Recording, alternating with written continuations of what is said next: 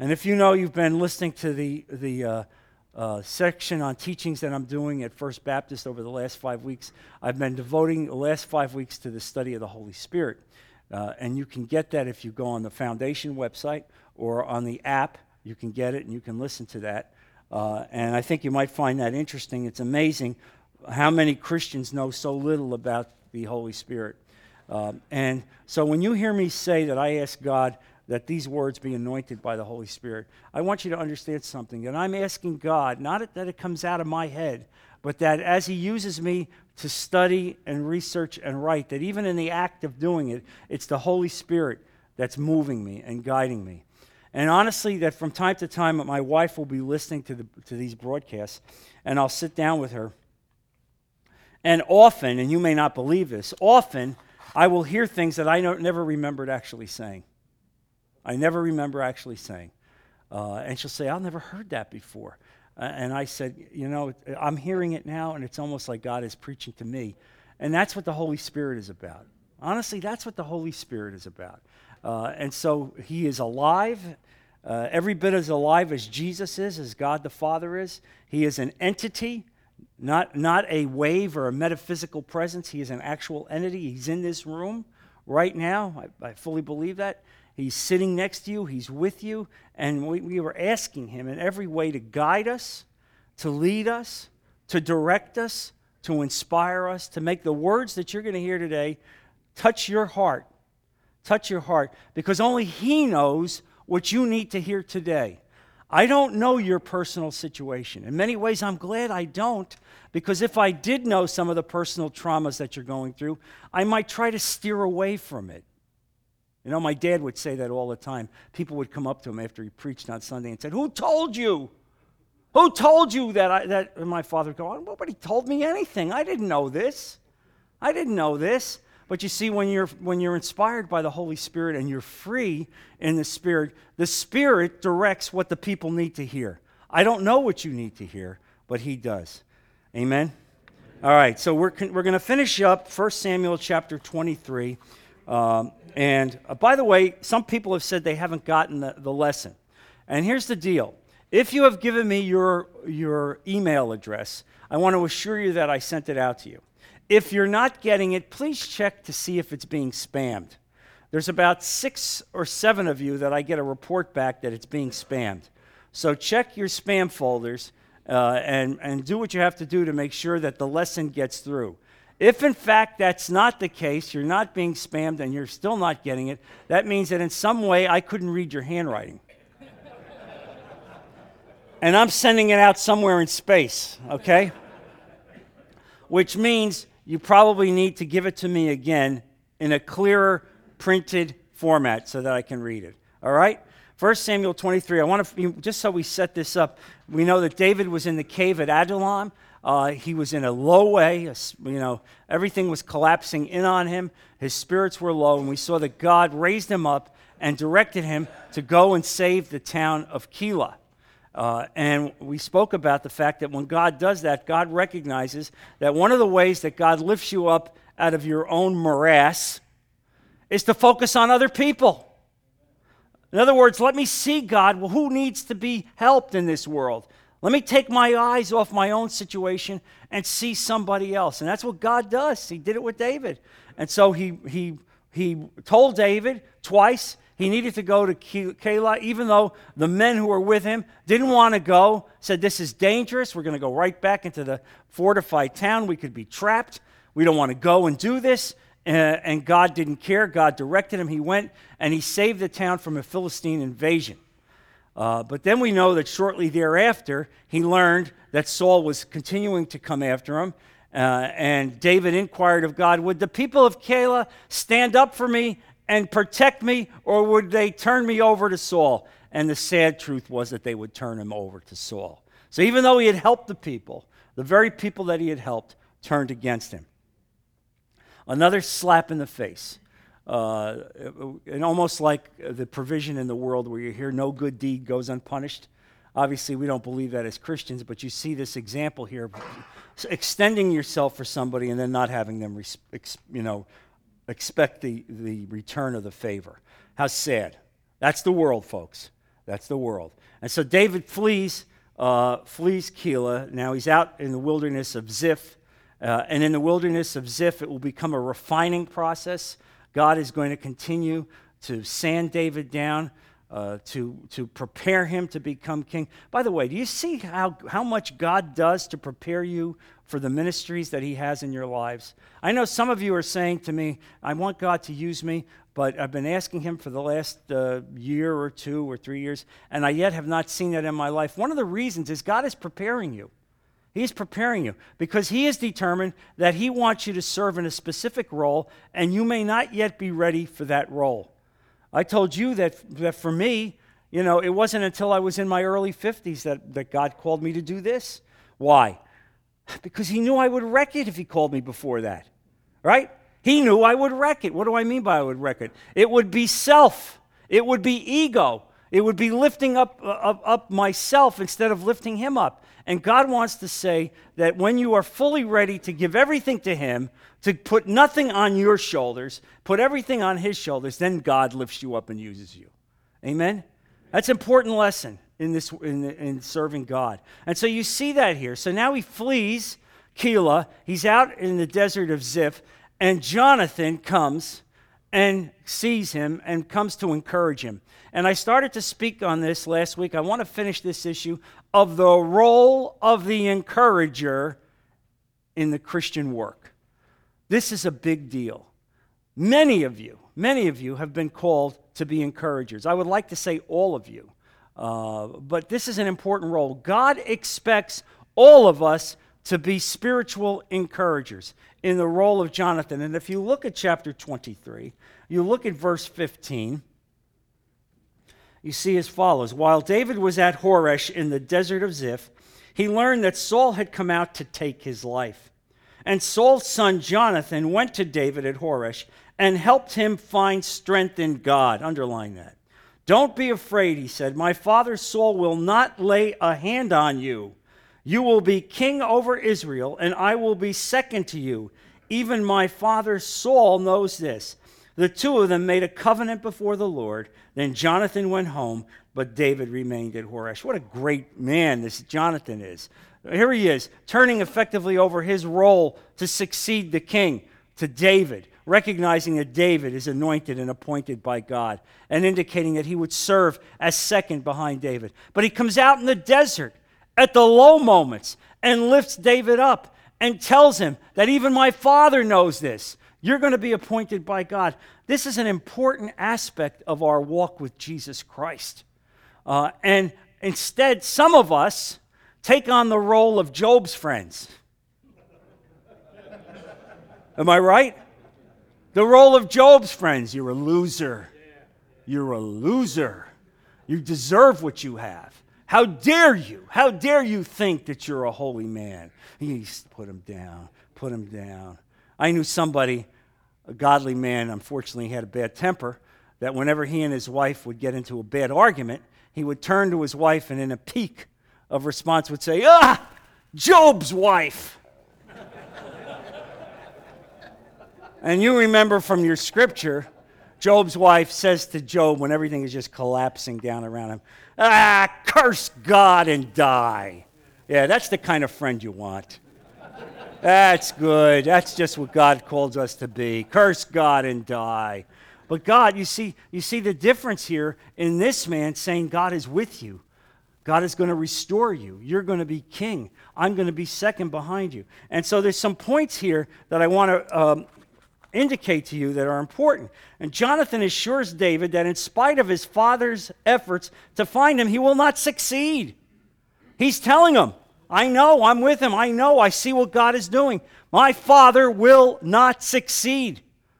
What an assurance he gives him. Jonathan's assurance regarding David's safety seems based upon his confidence in God's designation of David as the next king. That's the point of it.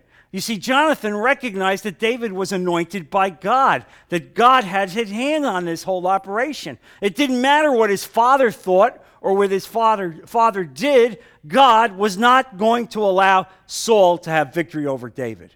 And Jonathan told him because he had a front row seat. And Jonathan seeks to encourage David by assuring him of his own personal submission and loyalty to him as a future king. This is important. You need to let people know that you are backing them up, that you're praying for them, that you recognize that they have a call, that you're there to help them and support them. Uh, and then finally, Jonathan's loyalty is not a secret. This is big also. He didn't do it in secret. He wasn't afraid of his father, having his father know that he, had, uh, that he was standing up for David. He didn't care. He did it because he knew it was right under the will of God.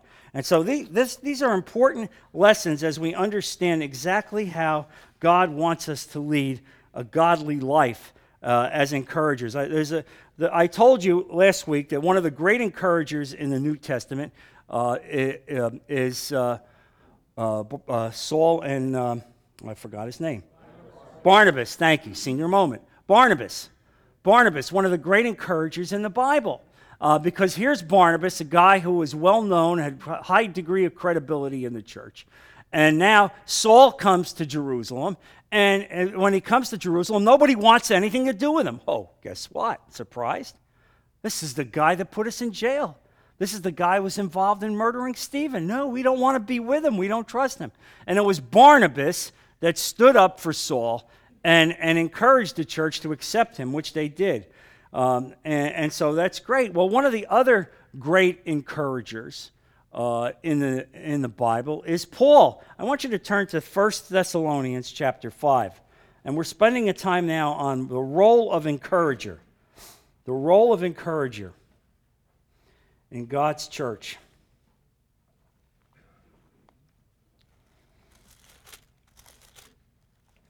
First Thessalonians chapter 5.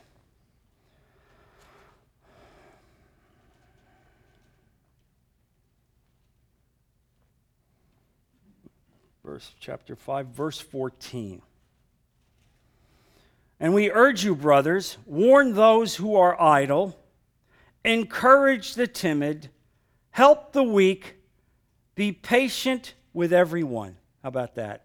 The next verse is pretty good also. Make sure that nobody pays back wrong for wrong but always tries to be kind to each other and to everyone else. Make sure Make sure that people don't exact revenge. And we're going to talk as we get into chapter 24 about David as the paradigm for not enacting revenge, because we as Christians do not enact re- revenge. But you look at that verse and you see it encourage the timid, help the weak, be patient with everyone. All of that falls within the ambit of encouragement.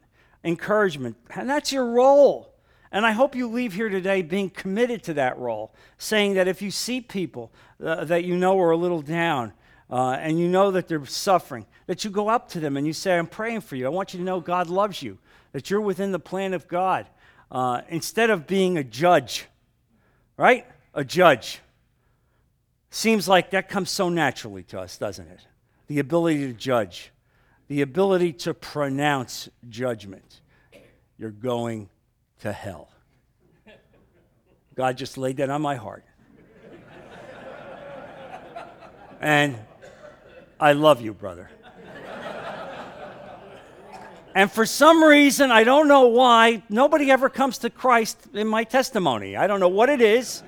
I don't know what it is that, that happens, but that's exactly how some of us have lived our lives.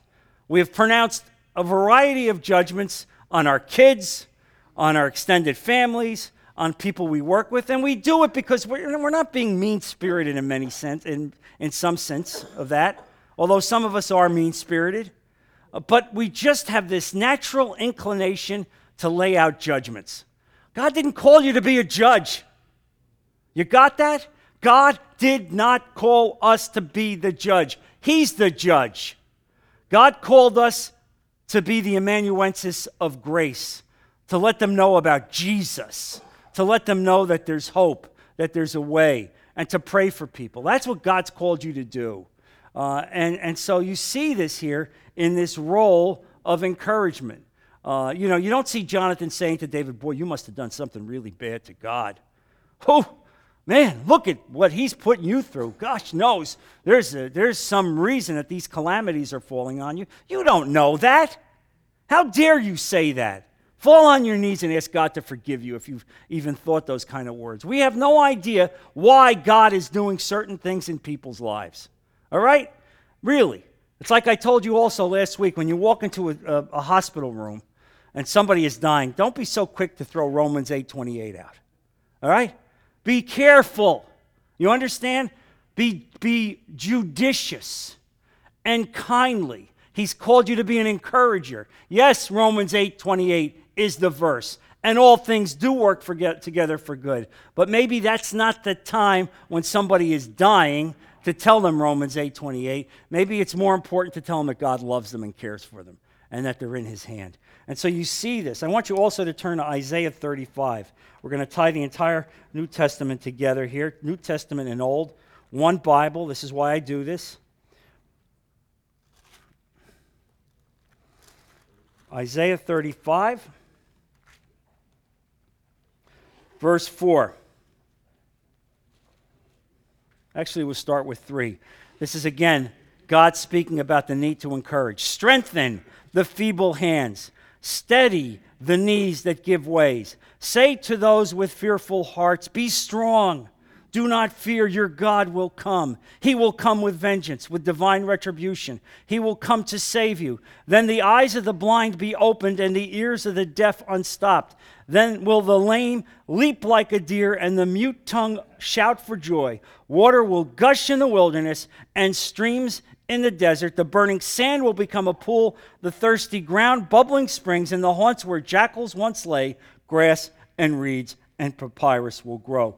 This is a verse that speaks about the role of encourager. This is also speaking about what Jesus will do. But understand something God has called you in this role. You have a role to play in the church. When you see brothers and sisters who are down, who are hurting, you need to step up. I want to emphasize this to you. This is one of the great lessons that comes out of David. As great a man as David was, as great a man as David was, and, and someone reminded me this morning that in the Bible, uh, after Jesus' name, David's name is mentioned the second most amount of times in the entire scripture. How do you like that? Second most number of times in scripture, David. And so here he is, the greatest king that Israel, that Israel will ever have, uh, a, mortal king, uh, because Jesus obviously will eventually become king over all of Israel. But here he is, and yet you see he's down, he's despairing, he's suffering, because he's like us. You're going through this. I know many of you are, are down. I know. I, I know what, what so many of you are suffering. You don't even articulate it, but I want you to know something. God sees it. And so our role here is to lift each other up. Lift each other up. Pray for each other. Raise each other up. I want you also to turn to Acts 23.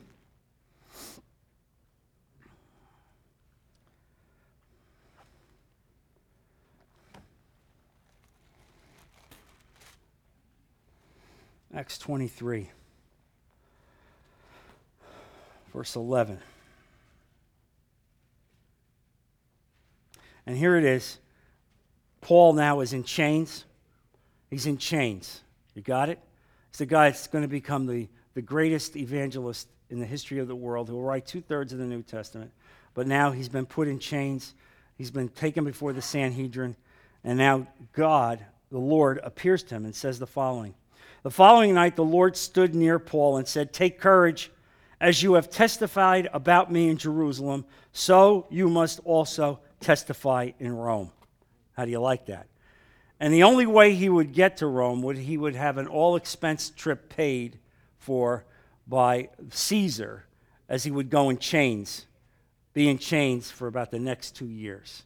And he would finally make his way to Rome. And you would say, Well, God, I don't understand this, God. You want me to speak in Rome, and yet I'm going through this? Because it's within the will of God. Who knows how many thousands of people were touched by this man as he sojourned that way. Uh, and, and, you see it in, in so many ways. So, this is an important thing for you to understand how, how God works uh, and how God, God speaks to us in terms of encouragement. I want you also now uh, to turn to uh, Philippians chapter 1. Philippians chapter 1. Giving your Bible a workout today. All right? That's what you should do with a Bible study. Philippians chapter 1. Again, Paul. Verse 14. Because of my chains, most of the brothers in the Lord have been encouraged to speak the word of God more courageously and fearlessly because of my chains. What does it mean? It means that even during times of suffering and persecution, when you think things are down and low, God still wants you to be an encourager.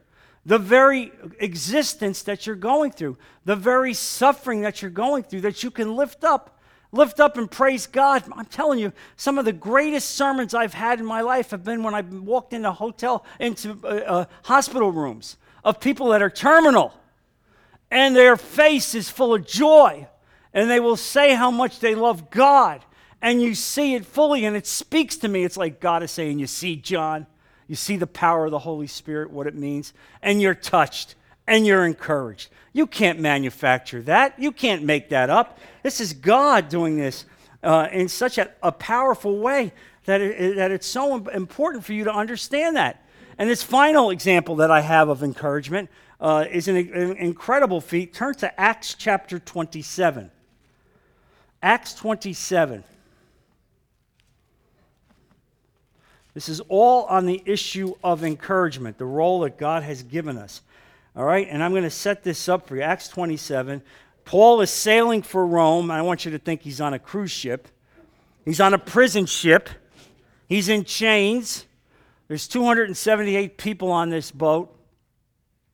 He's headed for Rome, where most likely he's going to be executed. He'll be put on trial, but it's, it's not a happy voyage. And so he's, he's on this boat, and now dark times come. Uh, a tremendous storm is going to hit. And I want you to see what Paul says uh, to, the, to the other people on the boat. All right, and there's 270 something of these people. Look at verse 21. As you see the Spirit of God, the Holy Spirit, making Paul an encourager. Verse 21. After the men had gone a long time without food, and that's because the, the, the, ship was just knocked around from hither to post, Paul stood up before them and said, Men, you should, you should have taken my advice not to sail from Crete. Then you would have spared yourself this damage and loss. But now I urge you to keep up your courage, because not one of you will be lost only the ship will be destroyed. Last night, an angel of the God whose I am and whom I serve stood beside me and said, Do not be afraid, Paul. You must stand trial before Caesar, and God has graciously given you the lives of all who sail with you. So keep up your courage, men, for I have faith in God that it will happen just as he told me. Nevertheless, we must run aground on some island. How do you like that? You're in the middle of a storm. It's not a peaceful, placid lake. The waves are all over the place. People can't eat, they're holding on for their bare lives. And he stands up and says, I want to encourage you. I want to encourage you. My God has spoken to me. Not one life will be lost. Yes, this ship will go down. This ship will be lost.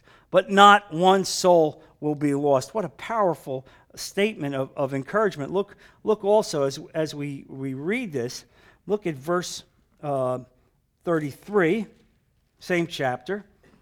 Just before dawn, Paul urged them all to eat. For the last 14 days, he said, You have been in constant suspense and have gone without food. You haven't eaten anything. Now I urge you to take some food. You need it to survive. Not one of you will lose a single hair from his head.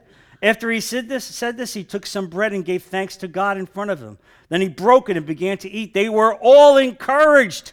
Underline it. They were all encouraged and ate some food themselves. Altogether, there were 276 of them on board. When they had eaten as much as they wanted, they lightened the ship by throwing the grain into the sea. Now turn to verse 42.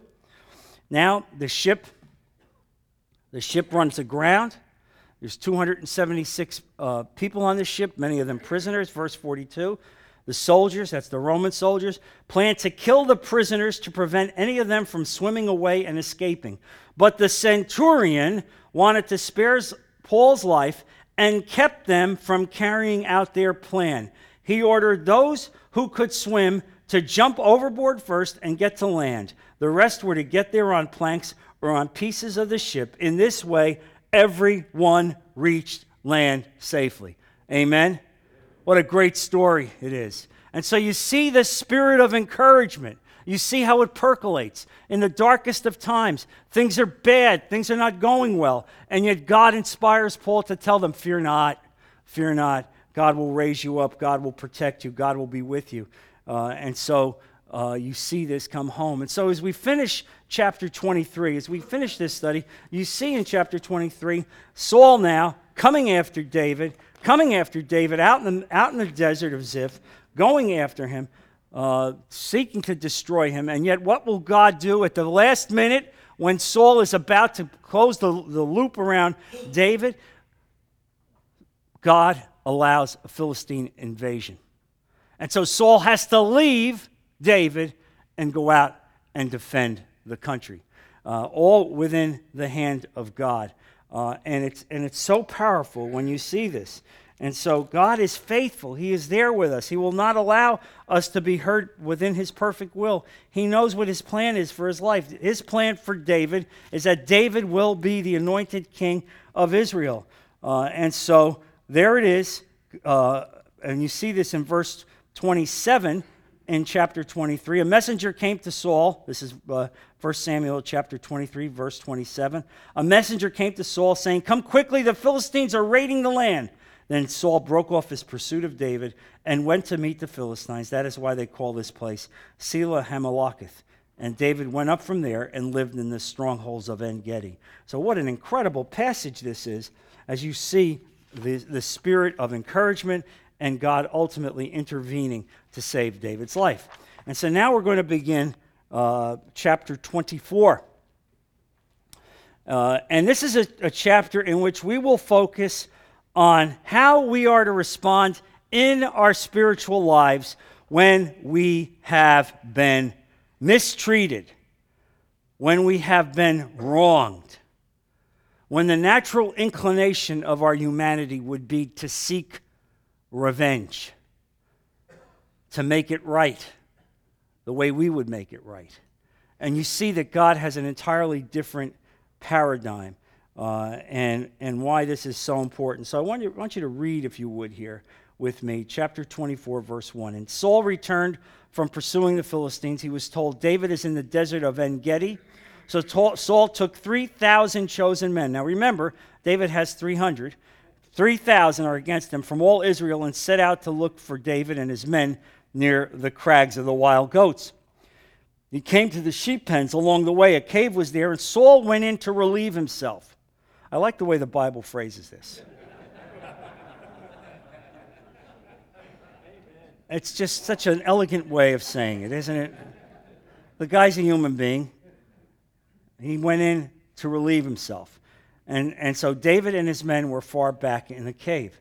Now let's understand how, how this looks. David and his men are far back in this dark cave. All right?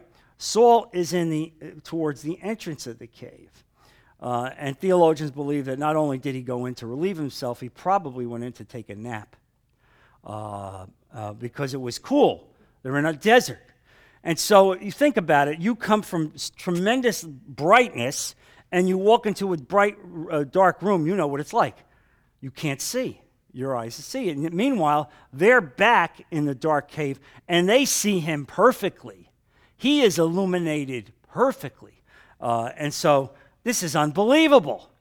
I cannot believe what God has done. He has delivered your mortal enemy into your hand. Wow. I've been waiting for this opportunity.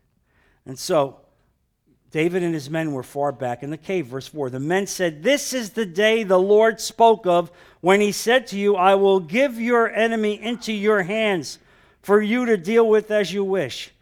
Then David crept up unnoticed and cut off a corner of Saul's robe. Now let's understand something.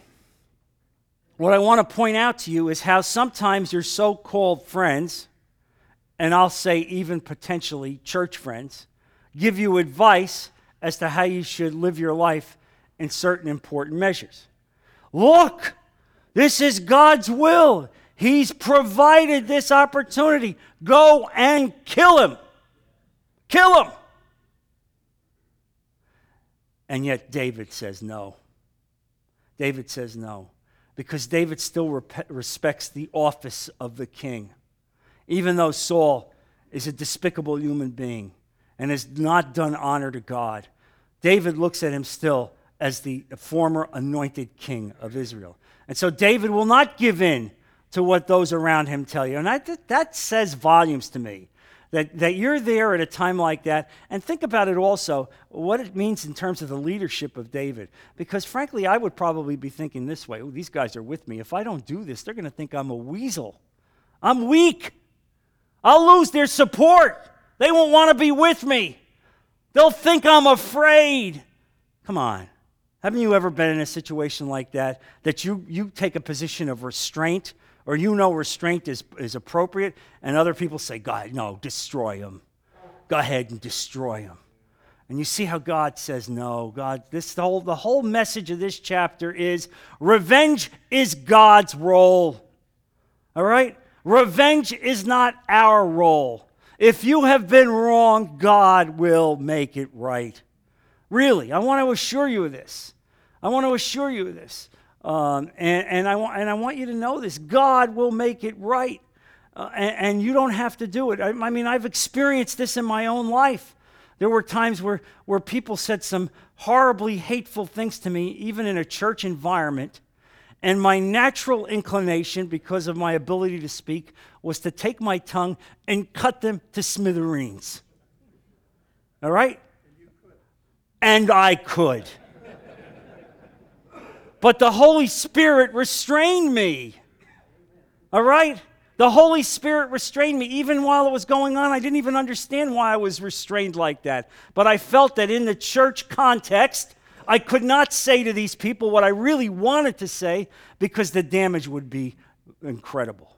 It would go far and beyond amongst the, the people that were there. And God recognized it. And God ultimately honored me with His will in my life. And so you understand this, you see this. And so this revenge is not for us. And so think about all the reasons David had to kill this guy. And yet here he is right in front of him. So what does David do? He goes up to him and he takes a part of his robe. That's significant because the robe was the seal of, of the right to be king. And so he takes off a piece of the cloth uh, from Saul, a piece of effectively of his kingship. Verse 5 Afterward, David was conscience stricken for having cut a corner of the robe. My God, do you love this guy? He was conscience stricken, not because he didn't kill him, he was conscience stricken because he cut off a corner of the robe. Meaning, Lord, forgive me. I didn't mean to put disgrace on your kingship. I didn't mean to blaspheme the king, Lord. Please forgive me. Oh my gosh, Lord, help us to have a mind like this man.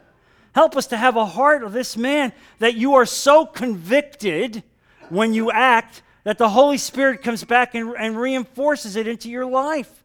All right? So you see that. You see that as, as, as God makes it so clear. Afterward, David was conscience stricken for having cut off a corner of his robe. He said to his men, The Lord forbid that I should do such a thing to my master, the Lord's anointed, or lift my hand against him, for he is the anointed of the Lord.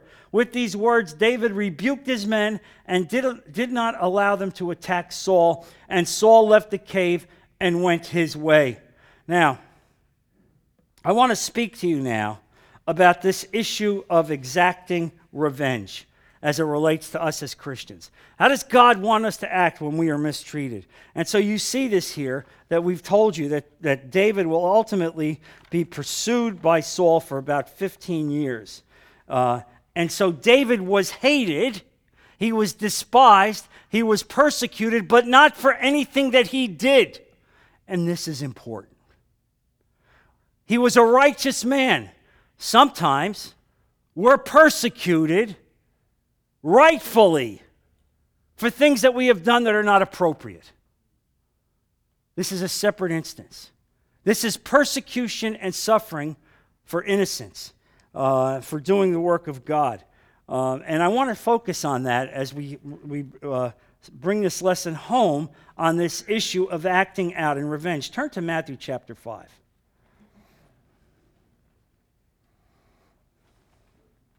This is right in the heart of the Beatitudes. Matthew chapter 5, verse 11. Blessed are you when people insult you, persecute you, and falsely say all kinds of evil against you because of me. Rejoice and be glad, because great is your reward in heaven, for in the same way they persecuted the prophets who were before you. Rejoice and be glad because I'm being persecuted? What kind of religion is this? What kind of faith is this? What kind of God is this? Oh, that's the point, folks. This is not like any God of humanity. This is not like anything the world understands. And what God is saying to you is this that when you are serving God, people are going to hate you.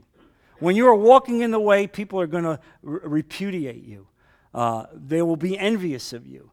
And God is preparing you for the fact that you will be persecuted because you're living the kind of life that God wants you to live.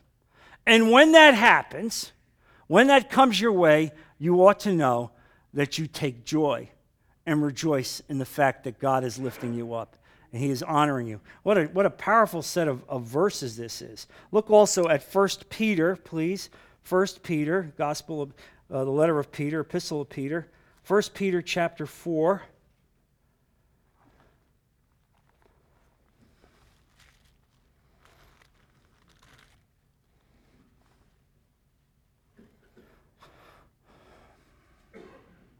Verse 12. Dear friends, do not be surprised at the painful trial you are suffering, as though something strange were happening to you. But rejoice that you participate in the sufferings of Christ, so that you may be overjoyed when his glory is revealed. If you are insulted because of the name of Christ, you are blessed, for the Spirit of glory and of God rests on you. If you suffer, it should not be as a murderer or thief or any kind of criminal or even as a meddler. However, if you suffer as a Christian, do not be ashamed, but praise God that you bear that name. For it is time for judgment to begin with the family of God. And if it begins with us, what will the outcome be for those who do not obey the gospel of God? Oh, my Lord, what a powerful set of verses. All right? Rejoice. It's meant for us to suffer. God understands that. And you see it in the life of David that God is using suffering and persecution to perfect him. And that's going to happen in your life. All right? That's going to happen in your life. But the point of this is to, to rejoice and to understand what God is doing, doing this. I want you also now to say, look at 2 Timothy chapter 3. Uh, just turn a few more pages towards the front of the Bible from where you are. 2 Timothy.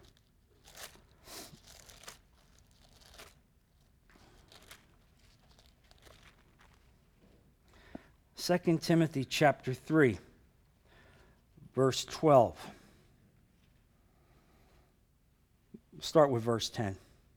You, however, know all about my teaching, my way of life, my purpose, faith, patience, love, endurance, persecution, sufferings, what kind of things happened to me in Antioch, Iconium, in Lystra, the persecutions I endured, yet the Lord rescued me from all of them. In fact, everyone who wants to live a godly life in Christ Jesus will be persecuted. Underline that. All right?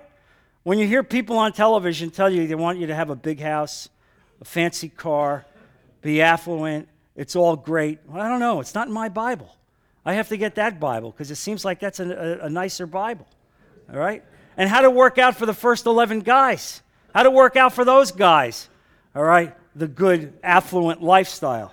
You know the answer to that. Yet the Lord rescued me from all of them. In fact, everyone who wants to live a godly life in Christ Jesus will be persecuted, while even men and impostors will go from bad to worse, deceiving and being deceived. Come on, can you testify to that? Are you living on a, in a street where you know that you're trying to serve God and you're going through difficult times, and you look down the block and there's a neighbor who's a pagan, a blasphemer, and this guy looks like he's got more blessings going on in his life.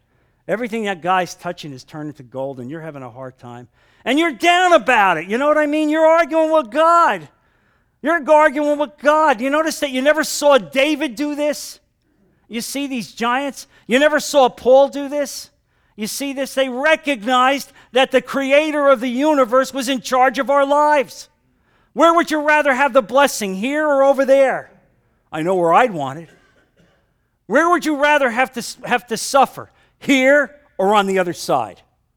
You don't even have to answer that as you understand the, the, the, the answer to these are so obvious. And you see it. You see it.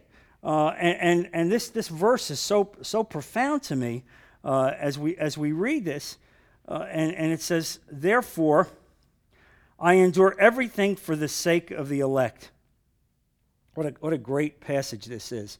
Uh, and let me continue to, to uh, find this verse that I wanted to give you, verse 12.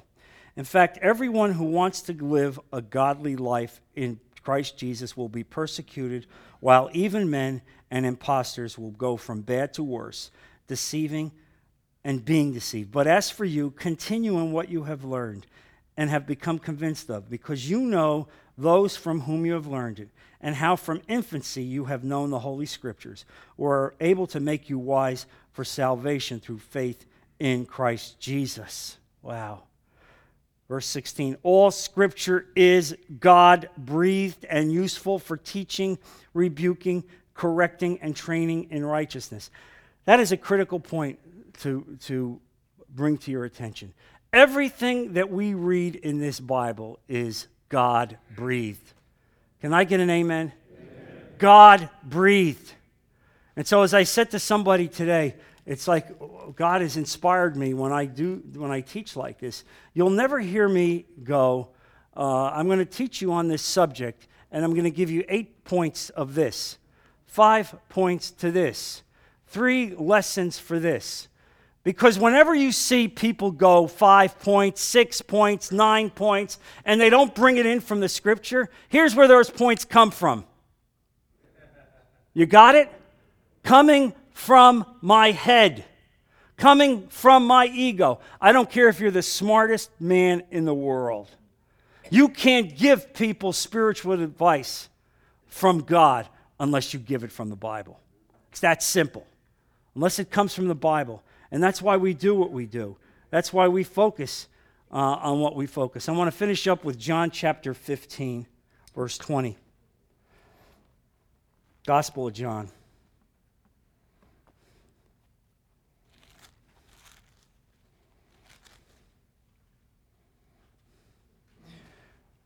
Remember the words I spoke to you no servant is greater than his master.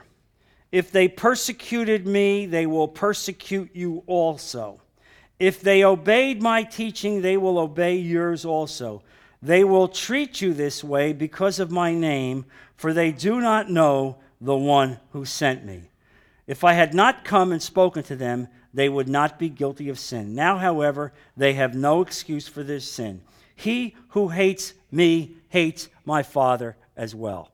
And so I want to assure you of this that God sees you. He knows your persecution. He knows your suffering. He knows what you're going through. He knows when you're going through hard times. And you're going to be reviled. You're going to be persecuted. You're going to suffer. And yet, here's the thing that when you are persecuted or suffered for the name of Jesus Christ, God will lift you up.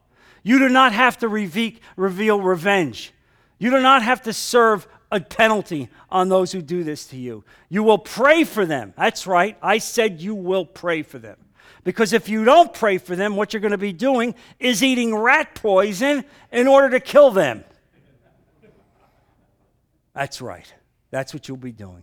And your Christian life is going to go downhill. You will not lead a triumphant Christian life. You will not be able to impact the kingdom of God. You will do none of that because all you are is stuck in the muck and mire of your suffering and anger and bitterness, and you will not be serving God.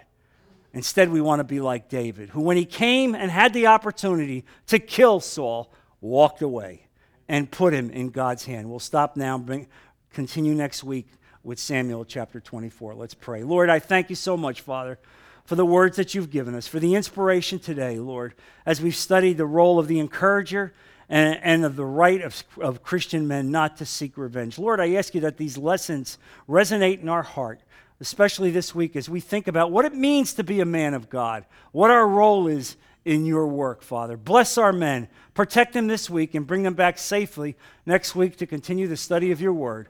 We put all of this in Jesus' precious name. Amen. God bless you all.